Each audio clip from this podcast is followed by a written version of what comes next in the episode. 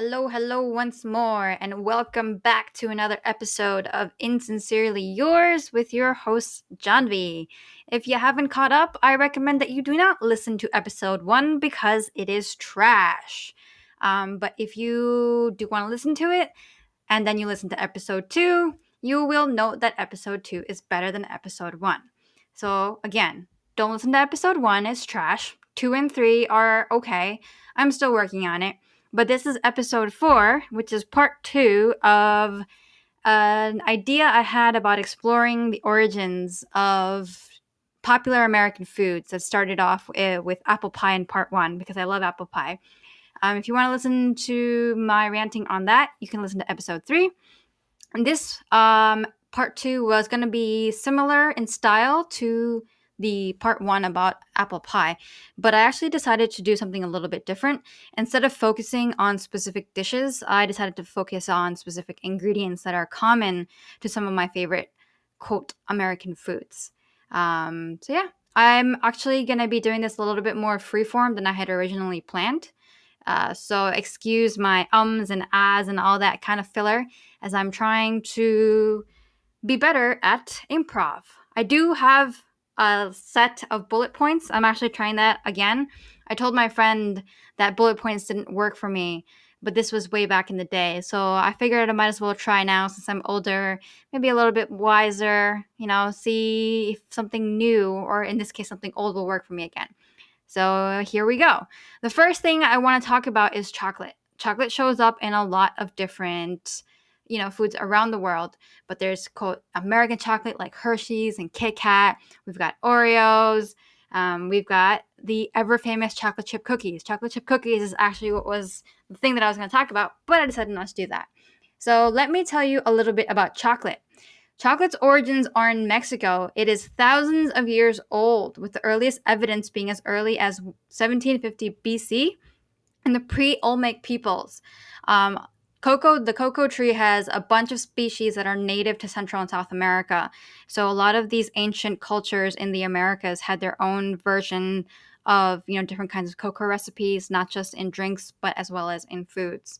And it was introduced to Europe by the Spanish conquistador Hernan Cortez in the early 1500s. I'm not going to rehash that whole bit. I'm sure everybody uh, remembers some parts from history classes in middle school and high school. But um, once, you know, Cortez and his, I guess, people introduced it to Europe, it became wildly popular over the next few hundred years, which resulted actually in driving the slave trade even more because of how time and energy consuming processing cocoa beans was. Um, so that actually resulted in a lot of a lot more slaves being transported from Africa to the Americas because so many of the natives were killed off by European diseases. Um,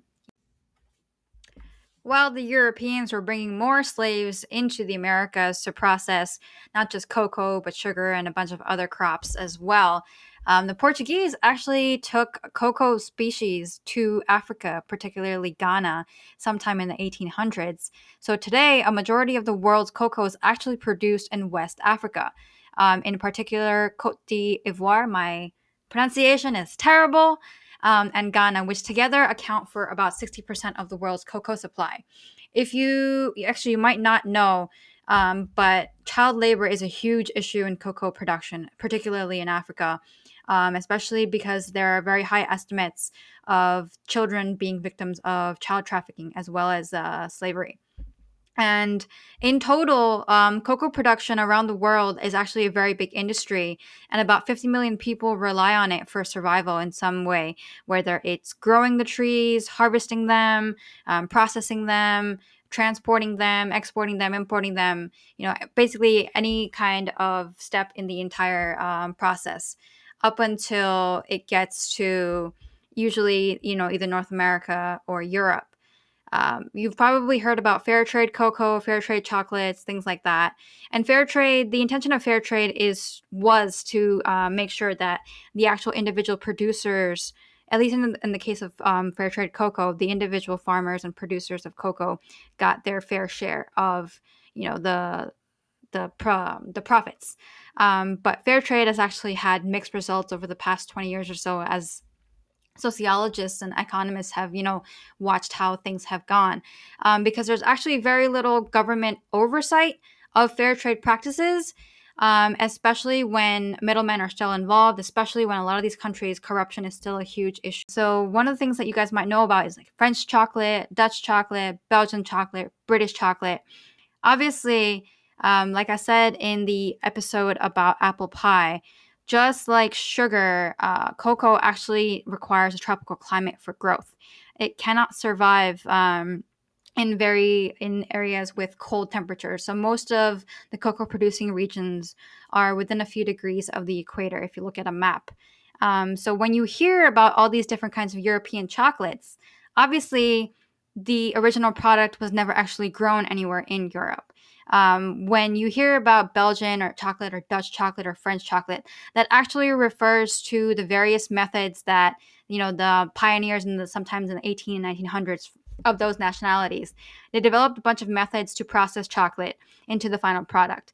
It has to do with you know the additional ingredients like emulsifiers and milk solids and sugar, um, as well as heating process, melting process, shaping, and all that kind of stuff and obviously the actual geographical location as well today. Um, but when you think about European chocolate, look, you can't have European chocolate without all of the work, all of the labor that's going on in Africa and you know uh, South America. Especially when you consider the amount of child labor that actually goes into processing chocolate.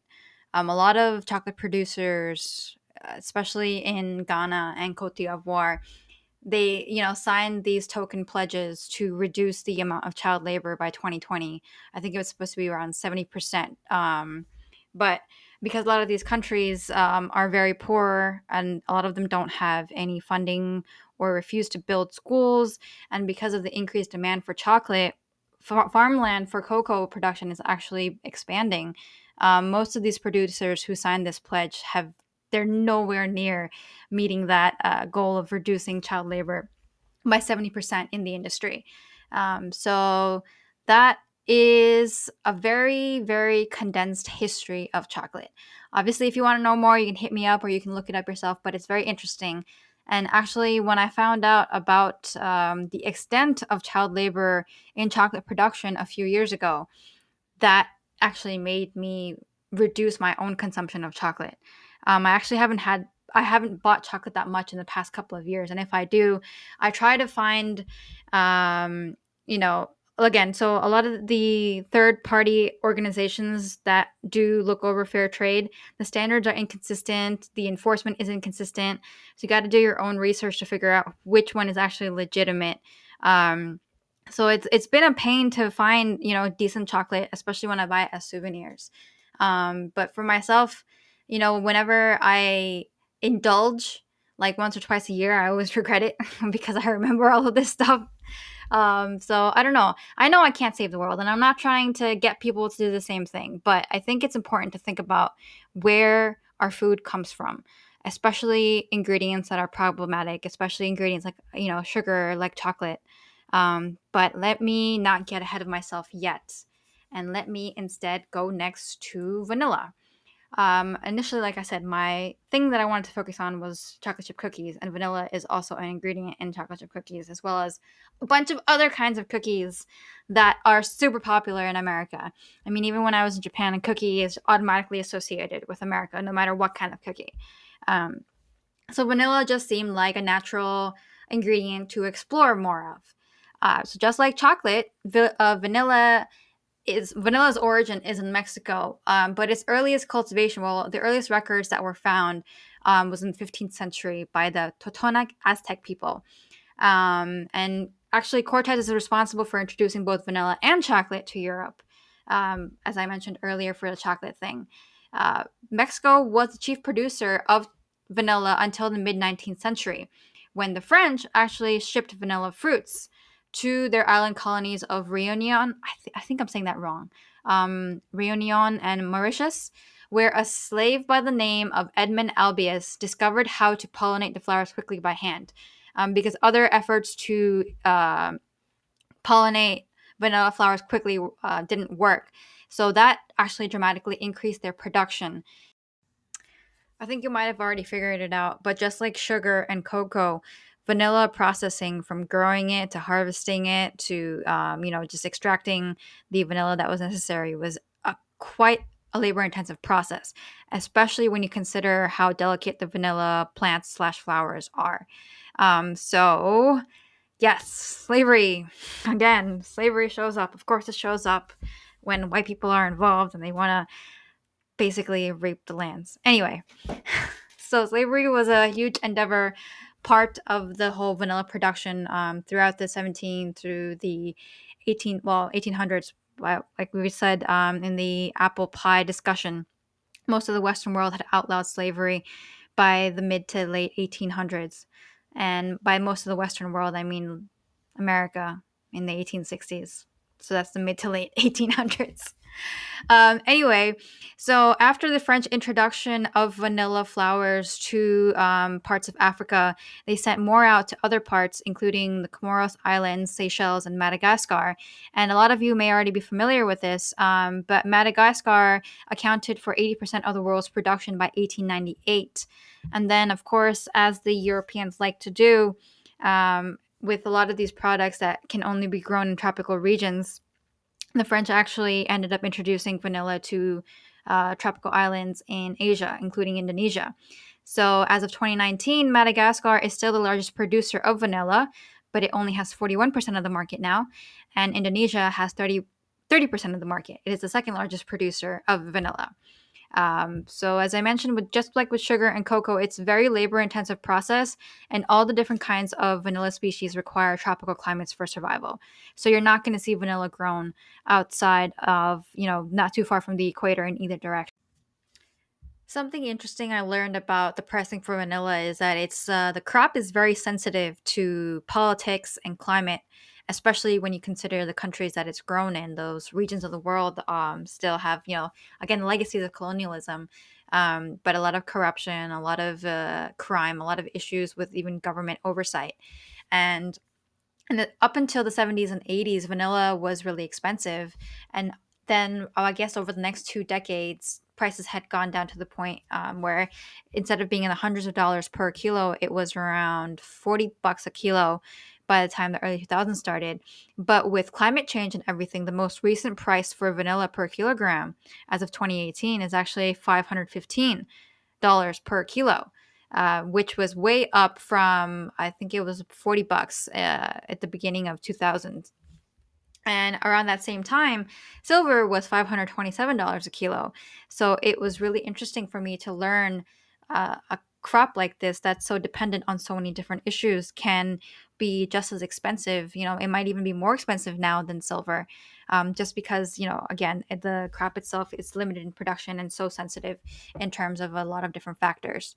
Um, so there's, you know, and just like with with sugar and um, a lot of these countries they don't have great labor and wage laws so there's definitely a lot of labor exploitation going on when it comes to the whole processing and when i found out how many steps there are how truly labor intensive it is i don't know it's making me um you know i so we have a bottle of vanilla that we bought a couple of years ago and we're just we basically been rationing it it's uh supposed to be some good vanilla but now that i found out all this stuff i'm gonna have to do my own research again, just like I did with chocolate, to figure out where's that good good that doesn't rely on you know um, exploiting people. The third and last ingredient I'm going to discuss are chilies as well as hot sauce very briefly, but mostly chili peppers. Sorry. I know there's peppercorn is a separate thing entirely, so I just wanted to focus on chili peppers. Um, the reason chili peppers came up as a topic for me is that some of the other popular foods popular American foods that came up or buffalo wings, of course, um, jambalaya, gumbo, and chili con, car- con carne. Um, these last three, I mean, they're not even English, first of all, and I'll get into their actual histories uh, briefly very much later. Um, but yeah, so let me give you a brief history on chili peppers, which also surprised me when I looked it up. Uh, so here we go. They actually originated in the Americas with earliest records of cultivation in northeastern Mexico about 6,000 years ago. And different varieties have been grown and used extensively by the ancient Americans um, for thousands of years. And they were actually introduced to Europe by Columbus in the 1490s via his conquest in the Caribbean. We all know how that went, so I don't think I don't I don't need to hash that again. Um, and they spread to Asia. Surprisingly enough, I always thought that it was just another one of those natural, you know, ingredients native to Asia, but they're not. So they spread to Asia via the Portuguese um, introduction in India in the 1500s, and Africa via the slave trade through Spain and Portugal. So I guess thanks colonizers. Is this one of the times where uh, colonialism actually resulted in something positive? I don't know. that's that's something for you to decide. Because I'm honestly, I was surprised when I found this out. Um, so I don't know. You know, just like thanks Obama, thanks colonizers. Uh, there are five domesticated species of chili peppers, but within each species there are many different varieties, or cultivars as they're known in scientific speak. Another fun fact I learned during my research on chili peppers is that jalapenos and habaneros are actually each in a different species.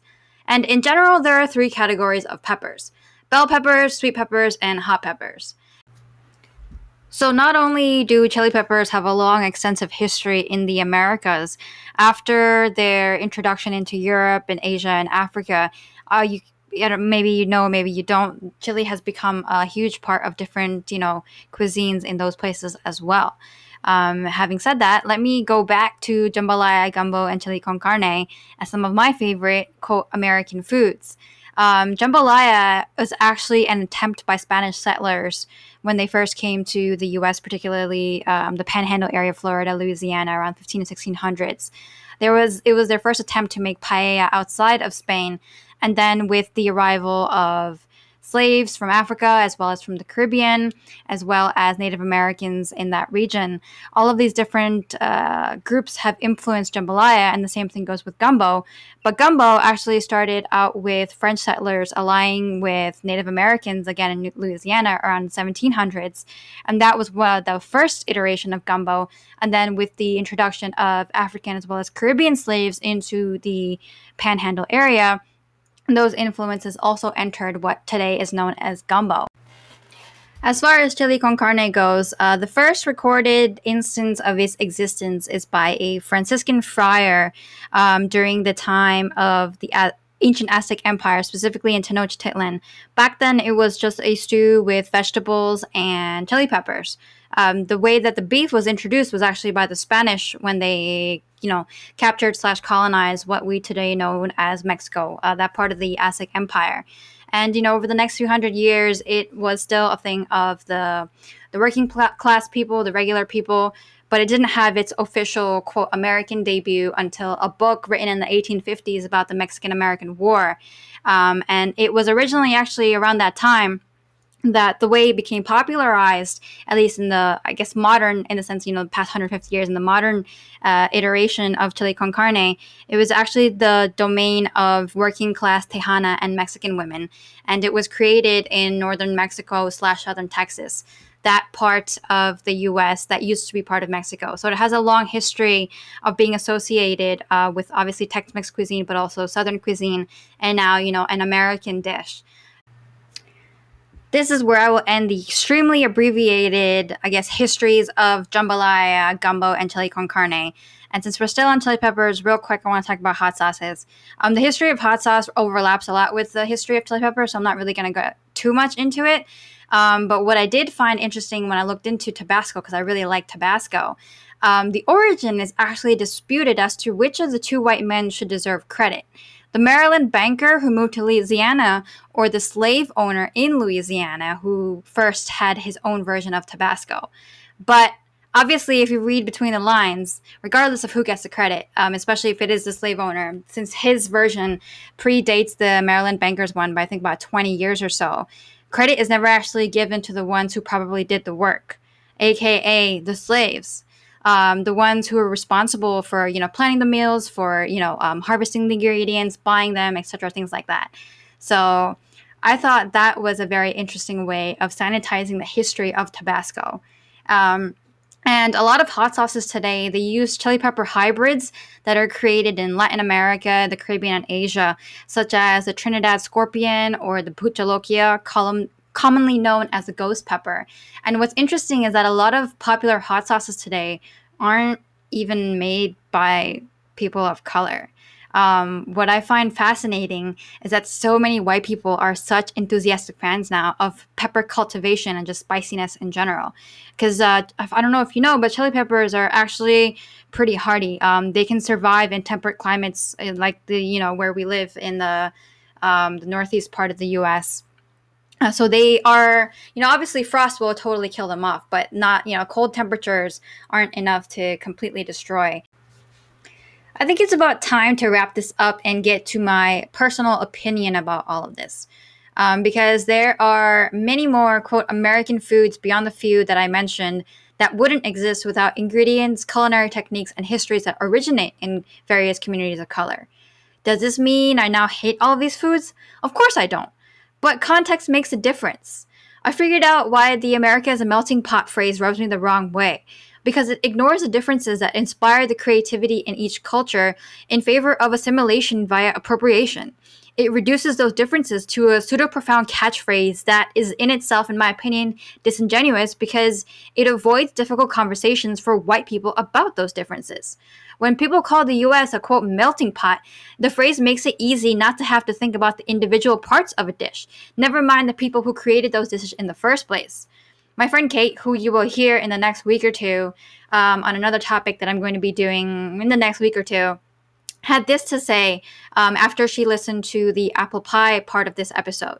Food, especially ethnic food, is such a great example of commodification of a country with people wanting, quote, authentic food, but not giving a shit about immigrants. Let that sink in.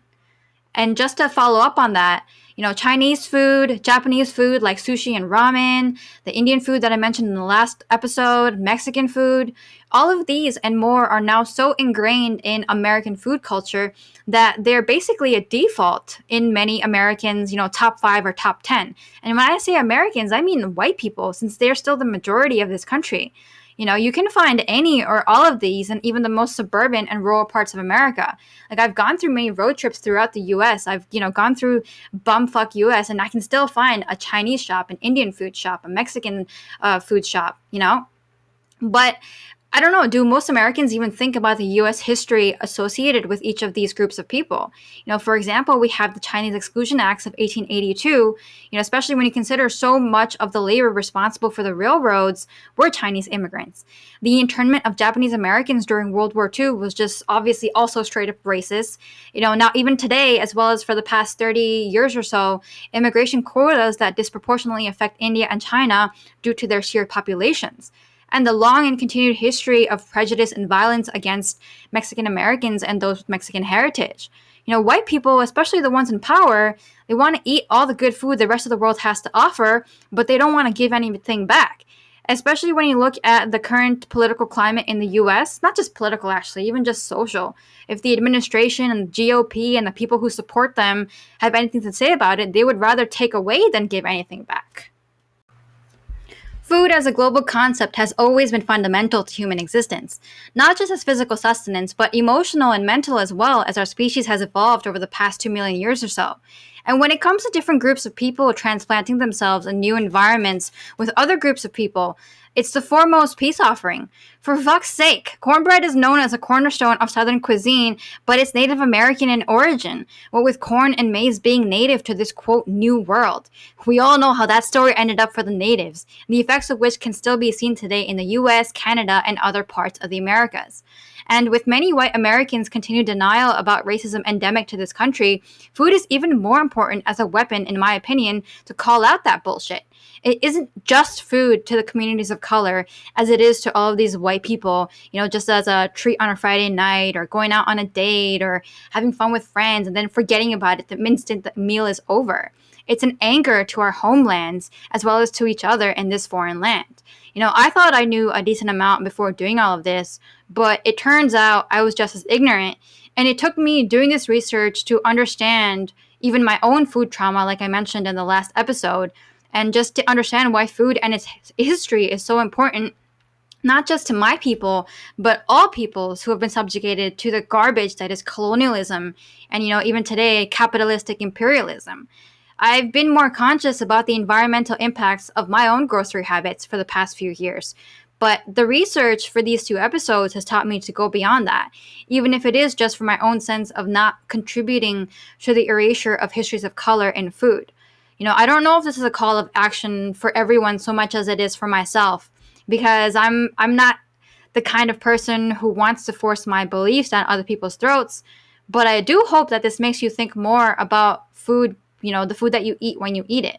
I mean, obviously, I myself am going to screw up about this kind of mindset at some point, which I think is inevitable because it's impossible and also illogical to constantly be on guard about every single thing I ingest. But I think that the more I practice, the better I'll get at it. I mean, for example, I've never been a big meat eater in the first place just because how I of how I grew up. You know, Indian culture um, has a long history of vegetarianism, mostly because of the religion, but also philosophy and whatnot. You can look it up. But I cut back even more um, after watching Okja a few years ago, which led to me doing my own research on meat production in the U.S. But I know that that's a luxury that I have, luxury relatively speaking, because I still live paycheck to paycheck, and technically I'm middle class, and I don't even know what the fuck that means anymore. Um, I have the luxury of making that choice because I do have that steady paycheck. But I also know that that making sustainable food options isn't an option for a lot of people. Um, but even just taking the time to become aware, I think that's just a great way to increasing your own knowledge. It goes a long way to becoming and you know ultimately being a more socially responsible individual. My whole take on my existence is that if you know once i leave this world if i'm not if my you know my chart of pluses and minuses if it's not going to be a net positive impact that i have on this you know world i want it to at least be net zero and not net negative. That's my thing. And there you have my meandering incoherent thoughts on food and cultural appropriation as always, feel free to give me any feedback, any thoughts that you have um, on how this episode went or any of the episode other episodes. You can email me at pod.insincerely.yours at gmail.com. That is also the handle for the Instagram pod.insincerely.yours. If you have my number or if you have Line or any of the other messaging apps that I'm on, feel free to contact me there as well. I'm always looking for constructive criticism, especially because this was a semi improv episode, and I'm sure you guys felt that because I felt it deep in my bones. I'm sweating balls here, guys, not just because it's hot, but also because I'm nervous. Whatever, whatever. Anyway, thanks as always to all of you, friends and family listening. I really appreciate it. Um, and sincerely yours, Janvi.